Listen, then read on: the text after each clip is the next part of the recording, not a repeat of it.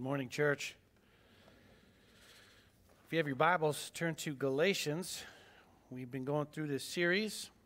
We're finishing up chapter 2 today. I would like to read to you the section of Scripture that we'll be learning from. It's Galatians chapter 2, verse 15, and it says this: "We ourselves are Jews by birth and not Gentile sinners. Yet we know that a person is not justified by works of the law, but through faith in Jesus Christ. So we also have believed in Christ Jesus, in order to be justified by faith in Christ and not by works of the law. Because by works of the law, no one will be justified. But if in our endeavor to be justified in Christ, we too were found to be sinners, is Christ then a servant of sin? Certainly not. For if I rebuild what I tore down, I prove myself to be a transgressor. For through the law I died to the law, so that I might live to God. I have been crucified with Christ. It is no longer I who live, but Christ who lives in me. And the life I now live in the flesh, I live by faith in the Son of God, who loved me and gave himself for me. I do not nullify the grace of God. For if justification were through the law, then Christ died for no purpose." Now, each time I've preached so far, we've had a title that was the, and then the name of the rescuer, the persecutor. Today, it's the justified. As I read that passage, you may have noticed there's one word that is the most frequent, and it's justified or justification. We're going to learn what Paul means by that, in specific application to what's happening between him and Peter. But to help you understand what the point of the message is today, I want to tell a story to begin. Now, this is a personal story, and I've told this story before. So if you've been in this church for a while, you've probably heard this. If you were in the first service, you definitely have heard it, but because I told it then. But it's been about 5 years, but it really illustrates what I want to demonstrate today. And the story goes like this, because when I was living in San Diego, my wife and I had a condo that we were living in. It had a bottom floor and an upstairs, and at that point we didn't have as many kids then as we do now, and Josiah and Ethan, my two oldest sons, were in diapers. That's the age that they were. And they were adventurers. You know, we would be downstairs and we could hear them up there, you know, jumping off of things and doing lightsaber battles. And they were boys, you know, they've lots of energy. And I remember in this story, we were downstairs and we were making dinner. I was in the kitchen with Missy. We were working together and we could hear them upstairs bouncing around. And we're focused on making dinner. And after a while, I noticed it was quiet. And I said to my wife, "Boy, it sure is quiet up there. What are those guys doing?" And, you know, my wife was a good mother's intuition, says, "You better go check on them." You know, so I said, okay. So I started to walk up the stairs, and as soon as I was walking up the stairs, I knew there was a problem because I could smell it already. Now, both of the boys were in diapers. Now, we had in the room a table that was a Lego table. It was a big square. It had the green mats glued to it where you could attach Legos to those mats. There was a hole in the middle, and in the hole, you could reach down, and there were all kinds of Legos you could pull out and build and create, you know. Well, both of my boys had pooped in their diapers, and I guess they got bored with the Legos because they took the diapers off, and when I peeked in like this, there were both the diapers on the Lego table, and they were proceeding to create things with the poo. Yes. And it was, I mean, my reaction was something like, ah! Because, first of all, those little bumps on the green mat, they had, you know, winded their fingers through. It was all through the bumps. You know, it was all over the Legos. Whatever they had built, it was poo-stained. Over here on the wall, I glanced over, and it looked like they had played ancient caveman as they had made, you know, graphic hand marks and dinosaurs with their poo. The markings were there. I looked over at the bunk bed. They had climbed and scaled the mountain of the bunk bed because on the ladder there were poo hand marks as they had climbed up. And then on the top bunk, as I looked in, and in the beds, in the sheet, and on the pillows, there was poo and handprint on a pillow. And I mean, it was everywhere. You get the picture. That's why my reaction was, ah! And I called my wife up there. And of course, what every good husband says is, what's wrong with your children? And so we proceeded to cleanse them, right? Because you can't live like that. It's not as if you look at that and go, oh, well, I guess this is something new. It's like, no way. I'm not living like that. We got to clean that up. They are unclean. And you see, this is the essence of Paul, Peter's mindset that Paul was correcting in him. The reason why he separated last week and he wouldn't sit with Gentiles and he came over here to sit with Jews is because he viewed them as unclean. Now just to picture this, that I'm going to invite my friend. I had a good friend at that time. I was the soccer coach. He was the basketball coach at a college. He had boys the same age as mine, and so we would get together a lot. Imagine I would invite him over, and their boys come in, and what would they do? Oh, go play. Oh, look at this room. I like the decorations now. You know, they would grab their children, pull them back, and say, whoa, wait a minute. I do not want my children in that. That will make them poo-stained, you know, they're going to be unclean, right? And that's the idea. If I was to go and sit as a Jew with the Gentiles, it would make me unclean. And so that's the whole point of the separation last week. Now, I had said it was racist, and there's truth in that, but the layer underneath that is the Jews saw them culturally clean and the Gentiles culturally unclean. And the context I'm giving you of clean and unclean is exactly what Paul is going to address by bringing up the word justification.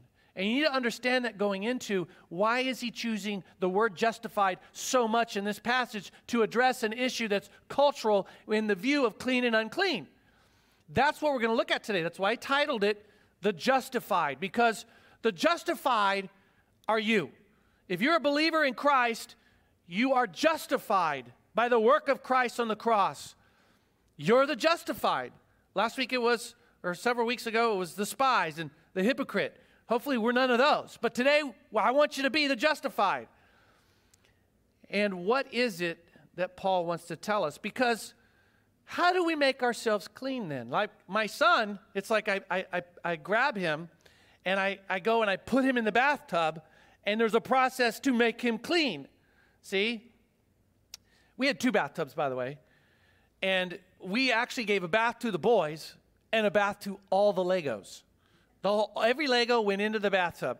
All of the sheets, everything, into the dryer and washer. It was a whole thing we went through to make it clean so it could be presentable, so we could have fellowship, so I could invite a friend over and he would be okay with his kids going up into their room. Otherwise, there's going to be a fellowship problem. Peter had a fellowship problem. And that's what we want to address today. What must be done to make us clean? So we are fellowship ready. Last week we left off with this. In verse 14, but when I saw that their conduct was not in step with the truth of the gospel. So whatever Peter was doing, it wasn't what should have been done to make himself clean. I said to Cephas before them all, if you, though a Jew, live like a Gentile and not like a Jew, how can you force the Gentiles to live like Jews? And this is a cultural issue that's going on here. Now, my first point I want to make is this. That fellowship with God is through our faith. Faith in His Son, Jesus Christ. So I'm going to give you the right way first. Fellowship with God is through faith. But right out of the gate, he's going to tell you how you don't have it. Because in verse 15, he says, we ourselves are Jews by birth and not Gentile sinners. So The first thought I had here is that God did not have fellowship with you based on race or culture. That needs to be one of the foundational things. So how do we have fellowship with God? Well, the first thing you need to know, if you have fellowship with him, it has nothing to do with race. It has nothing to do with culture. Because in the Paul-Peter dust-up, it was playing a factor. And right out of the gate, that's one of the things he addresses. Because he uses this word, Gentile sinners. We're Jews. We're Jews by birth. We're not Gentile sinners. And let me dig at this a little bit, because you got to understand, I think I put it up here, Gentile sinners, see, they had no revealed divine written law to guide them toward salvation or living righteously. See, part of the error with the Jews was this. They are the people on the planet that God came to and gave the law to them. So in their mind, they at least have this mindset. There's the law. It came from God. If I follow it, I can make myself clean for fellowship with God. Do you see that? They had a way. In their mind, there's a thinking. There's a way to God. It's through the law. Now, Gentile sinners, they don't have that. Now, they have laws. It's not as if all of the existing countries that existed at that time, they were lawless. It's just that their laws didn't come divinely from God. So there's probably a lot about their laws that are good, but they're not 100%. So here's the point. Gentile sinners, they don't have a law that came from God. So just think about this.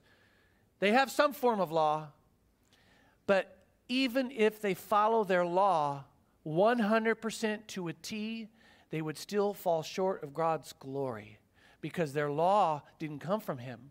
And there's some aspects to their laws that don't reflect the character of God.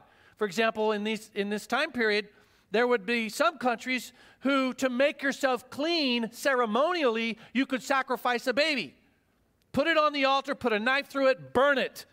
That's acceptable in their country. You see, you follow that, that does not reflect the heart of God. So even if they followed whatever law they had, they would fall short because their laws fall short. But now the Jews' law, that came from God.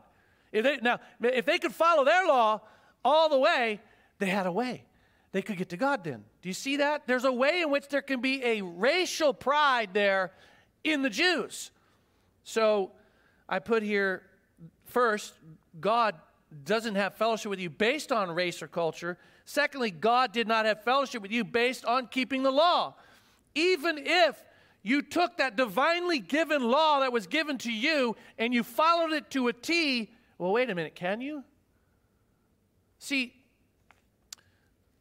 Paul goes on to say, 16, yet we know that a person is not justified by works of the law, but through faith in Jesus Christ. So we also have believed in Christ Jesus in order to be justified by faith in Christ and not by works of the law, because by works of the law, no one will be justified.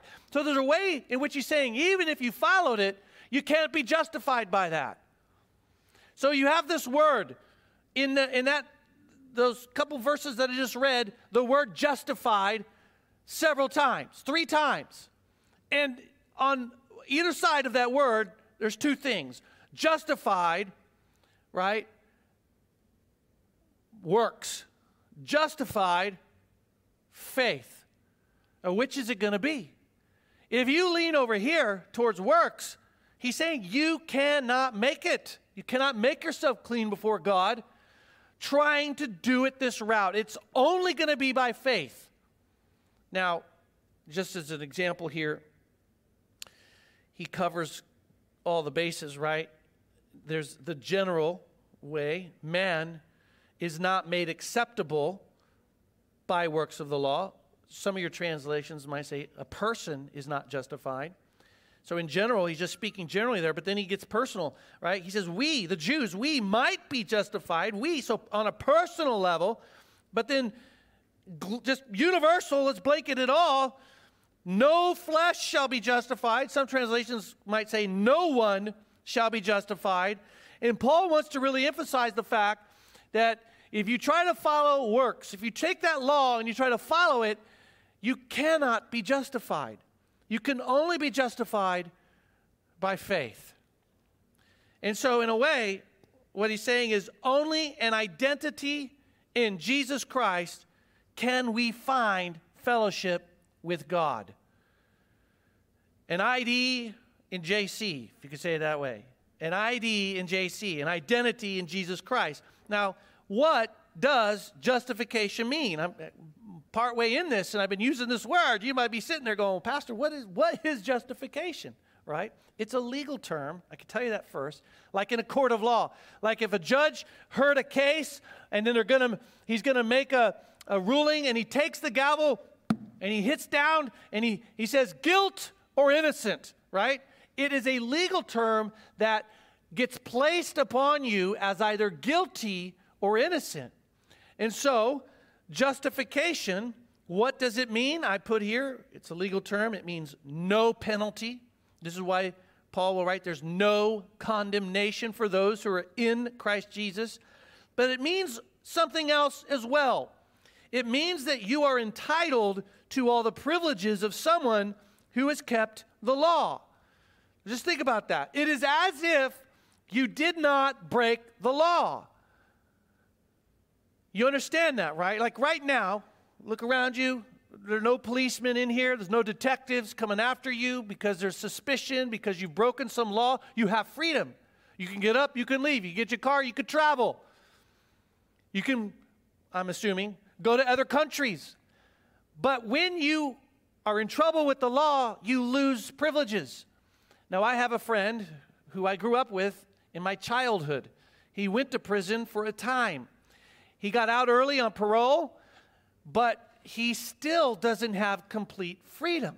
He cannot travel outside the U.S. He has to check in ever so often with a parole officer. He doesn't have complete freedom. Why? Because there was a point in time where he broke the law.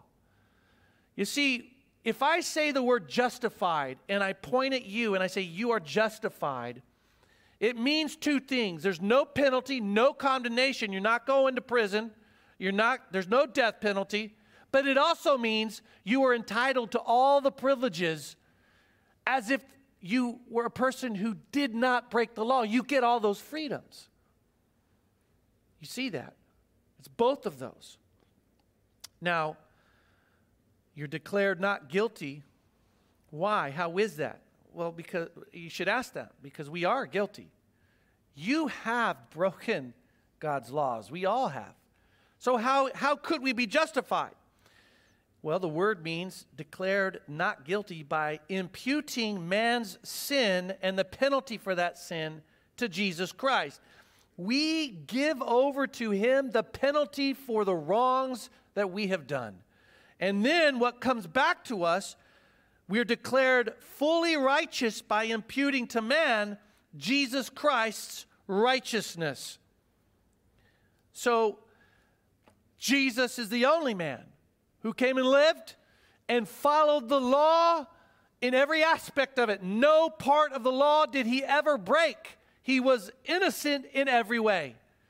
No person in history can say that. And that's important because that is given to us. When he goes to the cross, he takes from us the penalty of all of the sins that we have done. But then what he gives back is the righteous life that he lived. God looks at us and he views us through that lens. He sees us with the perfect righteousness of Christ. It's not ours. It's the perfect righteousness of Christ. This is why it's detrimental to be thinking that somehow you could add to that. Somehow you can do some things in your life that make yourself look clean to God when you're already wearing Christ's righteousness. You can't make yourself more clean than that. So, this is why I struggle with people who have this thought about penance and purgatory, Because those things say to you, there's something you need to do to still pay. There's something that is still owed. You see, if I skip down to verse 20, Paul says, I have been crucified with Christ. I wasn't there 2,000 years ago, but Paul says, I have been. It's as if it is his past is my past, my past.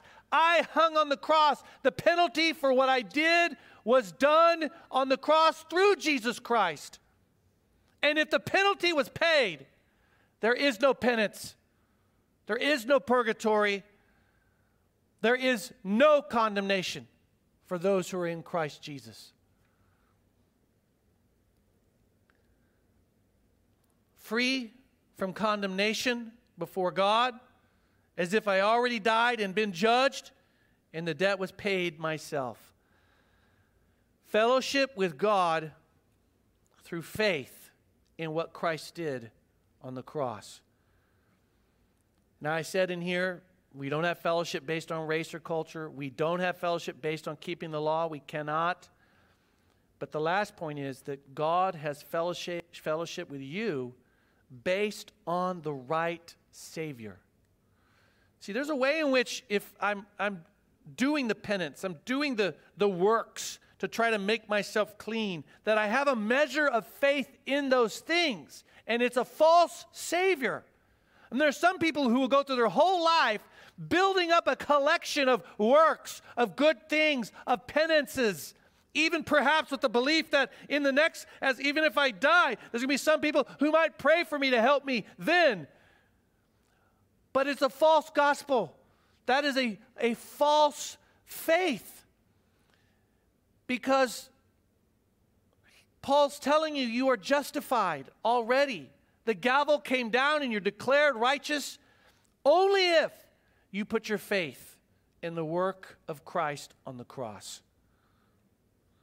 Now, let me show you how he says this. So fellowship with you based on the right Savior. So he says in verse 19, for through the law I died to the law so that I might live to God. So the first thing you have there, he says, through the law, which means the law showed him something. I could never make myself clean. Do you understand that the purpose of the law was to point us to the need for a Savior? You look at that law. I mean, the 10 Commandments, hard enough. But all the other laws that were there, how could you keep them all? And to break any one aspect of it is to break all of it. If you've broken any part of the law, you've broken all of the law. Because God is described as a burning ball of righteous fire and light, that anything impure that comes into proximity will be melted away. You cannot come into the presence of God. You cannot have fellowship with Him with impurity. That's why we need to be clothed with a perfect righteousness of Christ. If you've got a robe that has partly stitched with works, or you broke just one aspect of you, you can't be in fellowship with God. And he says, through the law. Do you know how he knows that? The law taught me that. The law, I look at that and I go, I can't not sin. And it points me, there's got to be something else to help me. And there is. It's a Savior, Jesus Christ. It points you to your need for a Savior. Through the law, I could never make myself clean. But then he says, I died to the law, and that means you stop believing that the law can save you. You stop building into your life acts of righteousness to somehow it makes you think that you're better before God, that you're cleaner before Him. He stopped living to that standard, he says. And then he says, I lived to God. Because he begins to embrace that is the true gospel. That is the true Savior. I live to God.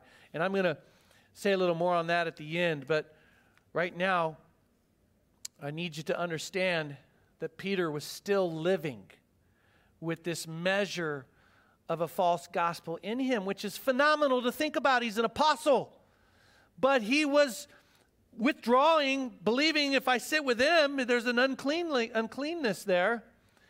And so we see that in Peter. The law, according to the law, Gentile actions made them unclean. This is the context of cleanliness that Paul now takes us to justification. So understand clean laws for a second here. Let's think about it for a second. The purpose was to teach God is holy and sinful people can't get into his presence. Ceremonially clean and acceptable in the presence of God to worship him. So the whole Old Testament system was like this. Remember when we went through Hebrews, there's some great chapters in there that talk about this and just the layers of the whole temple system. You know, the wall here, and you have to go through this area to cleanse yourself, to make it to where the sacrifices are made. But in the center part is the Holy of Holies, the place where God was supposed to dwell. Only the high priest could go in there. And the high priest brought men to God in that way. That's part of his job. At one time a year, he would go in to make a sacrifice for the people. And the Bible records that they would stand out there, some of them out on the hillside, looking down, waiting to see that if the high priest, and when he went in and he made a sacrifice for you and all of us, that he would come back out. Because if he came back out, that meant God accepted his sacrifice. But they could never get that close to God. Too sinful. And to come in through all of it, you had to, do you see the blood sacrifices? And it was all to teach them about how holy God was.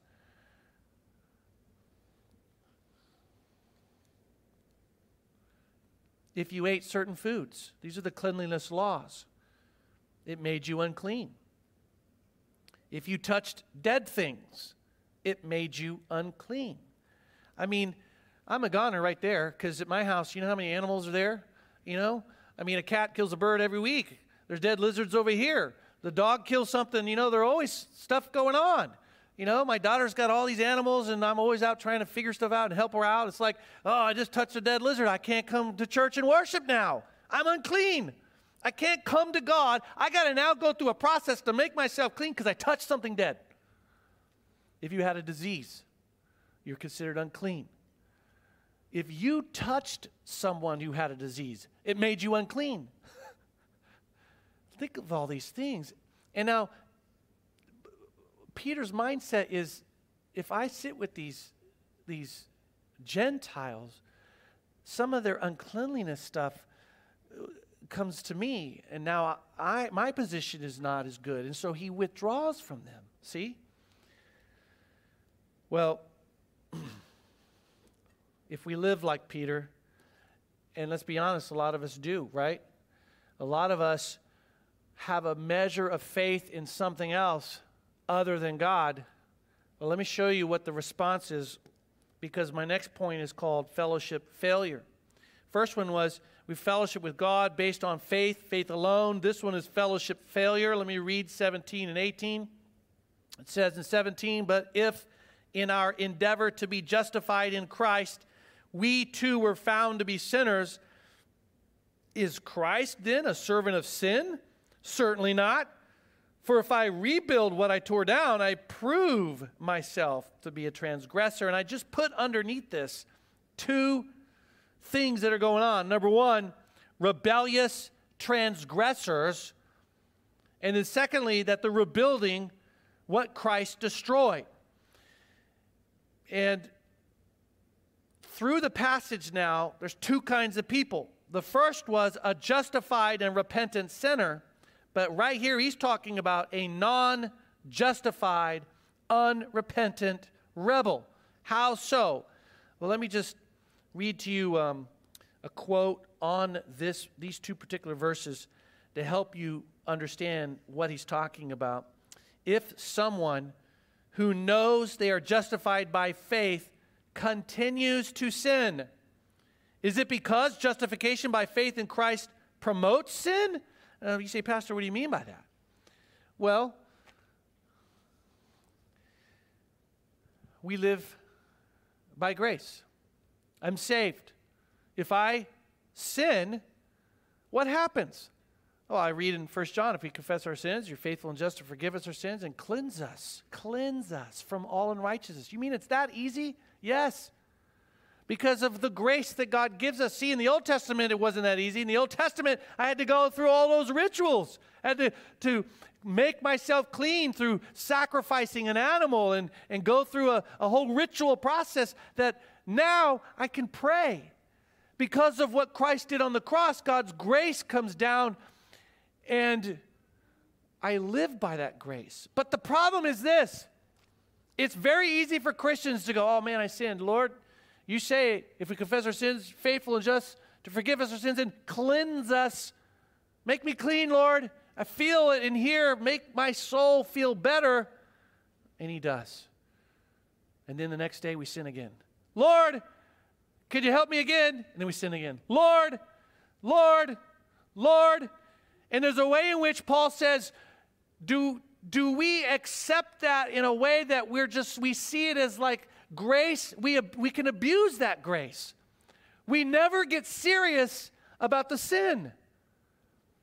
And what Paul is saying here is, if you continue to sin and never take it seriously, he says it may be that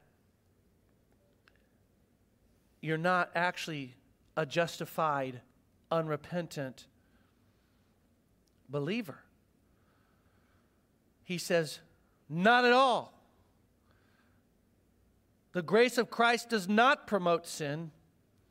If someone who professes faith in Christ keeps on with the same sinful lifestyle, rebuilding the sinfulness that Christ died to destroy the penalty for, make no effort to change, then it proves that this person never really grasped the gospel, but was just looking for an excuse to live in disobedience to God. There's a way in which you can wall your heart off and not let the gospel penetrate it to change you. Mature Christians, over time, change. They conquer sinful habits. Sometimes it can take them 20 years. But you see in their life changes, maturing. Just like a physical small child grows, you see the physical changes. You see the maturity in them. They're learning. A spiritual child who is young, as they grow, you should see them maturing. The fruits of the Spirit, love, joy, peace, kindness. You see those fruits growing in them like a tree produces fruit. They become a person who is full of grace, and they're tolerant when people do wrong things to them. They're forgiving. A good sign that they're immature is they're ungracious and they're unforgiving. But the sinful habits can be overcome. And I think about what John wrote in his little letter. He says, but you know that Christ appeared to take away sins, and in him there is no sin. No one who abides in him keeps on sinning. No one who continues to sin has seen him or knows him. And those words continue. I studied those. They're a type of verb that is a repeated pattern of acceptance. In other words, it's like I learn, the Bible says this particular thing that I have in my life, it's teaching me shouldn't be there. So I'm going to make an effort to fight that. The person who says, I like it, I don't want to give that up, and they just let it be in their life, that's the kind of person he's talking about. The kind of person who accepts sinful patterns and never tries to make a change. There's no fight there. 1 John 2, but they went out from us, but they were not of us. For if they had been of us, they would have no doubt continued with us. But they went out so that it may be made manifest that they were not all of us. John says that there are some people who are in the community who have never let the gospel actually take root in here, to break down pride and sin that's in here.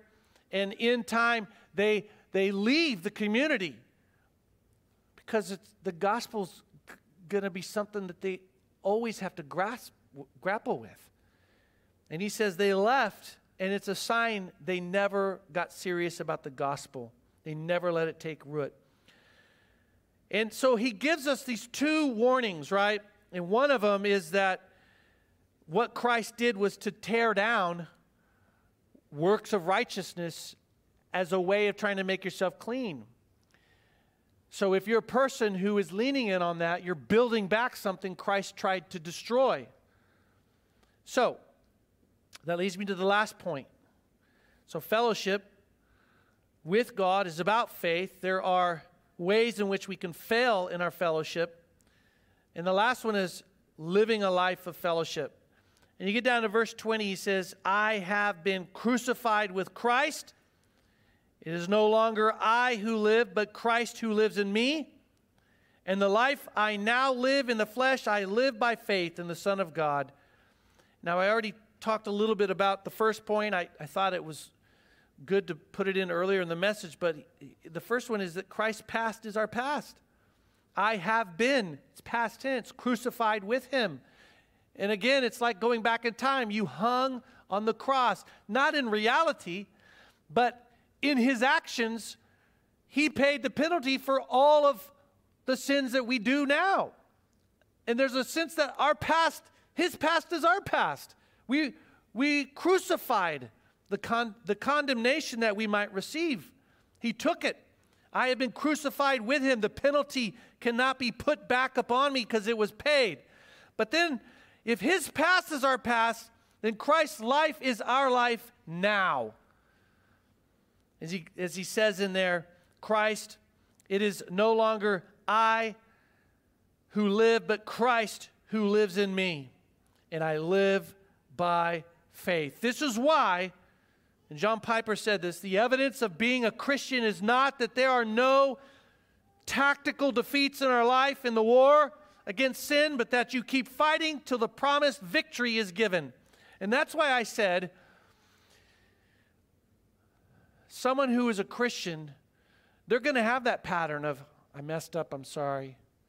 There's going to be a lot of defeats, but their hope is in the promise of that victory and when it's going to be given. And they don't ever accept the sin as something that should remain. Now, Peter's such a great example, because I got to tell you this about him. We go back to Acts chapter 10. You know what happened to him in Acts chapter 10? In Acts chapter 10, he has a vision from Christ. And in the vision, the sheet comes down. It's full of animals. And it says, take and eat. And what was in it were things you shouldn't eat for a Jew.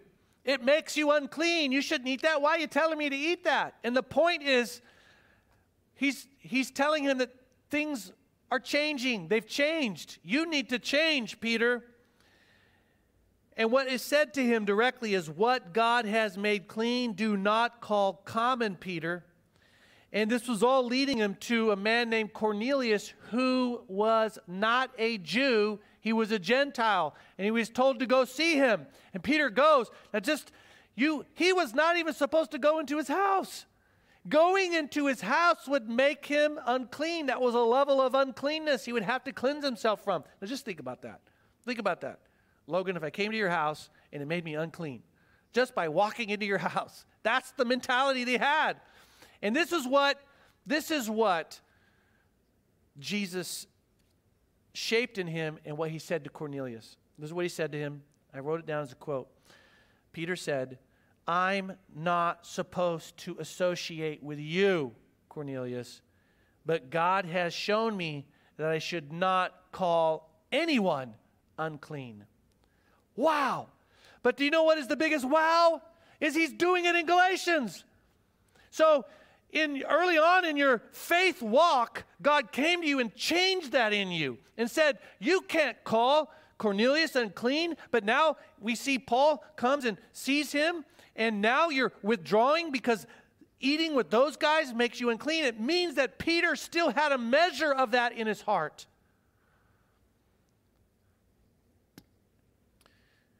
You see, Paul's response to him, because Peter there is not living by faith, is he? He's putting faith in something else. And Paul's response to him is to go to the root into Peter's heart. You see, you could just say, here's the rules, Peter, and you broke it.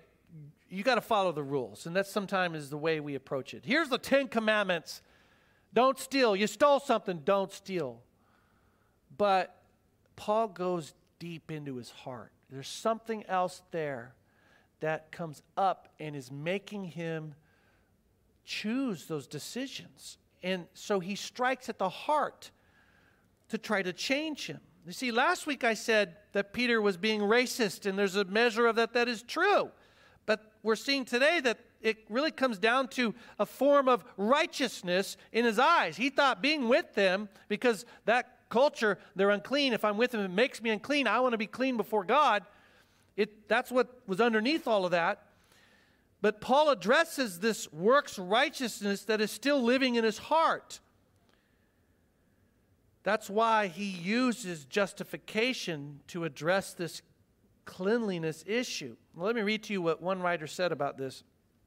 Paul says the roots of racism are a resistance to the gospel of salvation. In other words, racism is a continuation of work righteousness in one part of our lives. It is born of a desire to find a way to feel we are in some way better or righteous, forgetting we are saved by grace. Failure to bring our relationships with other cultures in line with grace salvation. And that's true with just about every sin you're going to commit. That's digging deeper, you're going to find that there's a way that it's tied to works and righteousness. Now, in this case, you know, you have a Jew with a Gentile. You have Peter, who views himself as superior. So it is ethnic, it's racial. And it's usually easy to spot that. It can be harder to spot the other side, where they're not the majority culture, where you may feel like you're more noble than that one because you don't have those feelings. But in either way, both cases, they are putting their faith in something else. They're putting an identity in something else. So I'm going to come back to that. I want to show you the last thing in this verse at the very end, because it says, faith in the Son of God who loved me and gave himself for me.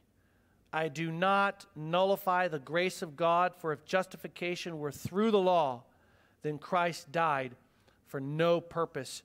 And the last point I put here is that it means everything or it means nothing. It means everything or it means nothing. What Christ did, if you can find your way to God somehow, if you can make yourself clean, then why did he have to come at all? Why? He didn't need to.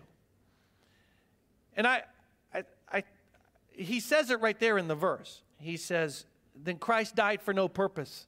If you really think that you can be justified without him, he died for no purpose. I mean, the illustration I heard, which was good, is it's like there's this house and it's on fire. And there's a family in there. And I see that they're in there and there's a child, and I need to go in there and try to save the child.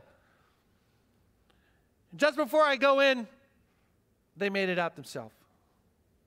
They saved themselves. They escaped. And there they are. And then I look at them and I said, you know what? To show the measure of my love for you, I'm going back in there to that house. And I kick the door down and I go in there. Even though they're already saved, they found a way to save themselves. And then I perish in the burning house. What was the point? And that's what Paul says right there. Well, what's the point of Christ coming and dying on the cross if you can save yourself? If there's some way you can find to make yourself clean.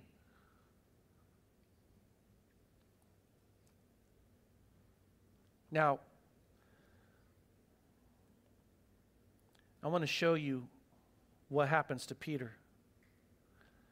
Because if I turn over to one of the letters that Peter wrote, and he's writing to Galatia, same place that this letter we're studying went to Asia, Cappadocia. It's not specifically Jewish. It's Gentile. And he writes to them, and look what he says to them. But you are a chosen race, a royal priesthood, a holy nation. Wait a minute, Peter, that's very Jewish of you to say. Don't you believe you're the chosen race? It's through you. The law came through you. The Messiah came. Now you're looking at Gentiles and you're saying they're the chosen race. They're the royal priesthood. Isn't the priesthood within the Jewish system of religion? That's the priesthood. How can you point at them and say that? And then he looks at them and he says, you're a chosen race, a royal priesthood, a holy nation, a people for his own possession, that you may proclaim the excellencies of him who called you out of darkness into his marvelous light. Once you were not a people, but now you are God's people. Once you had not received mercy, but now you have received mercy. What a testimony of Peter. What an up and down guy. He gets a vision that says you can't call anyone unclean. Later, he's at church and he says, I can't sit with you because it'll make me unclean. And then Paul corrects him.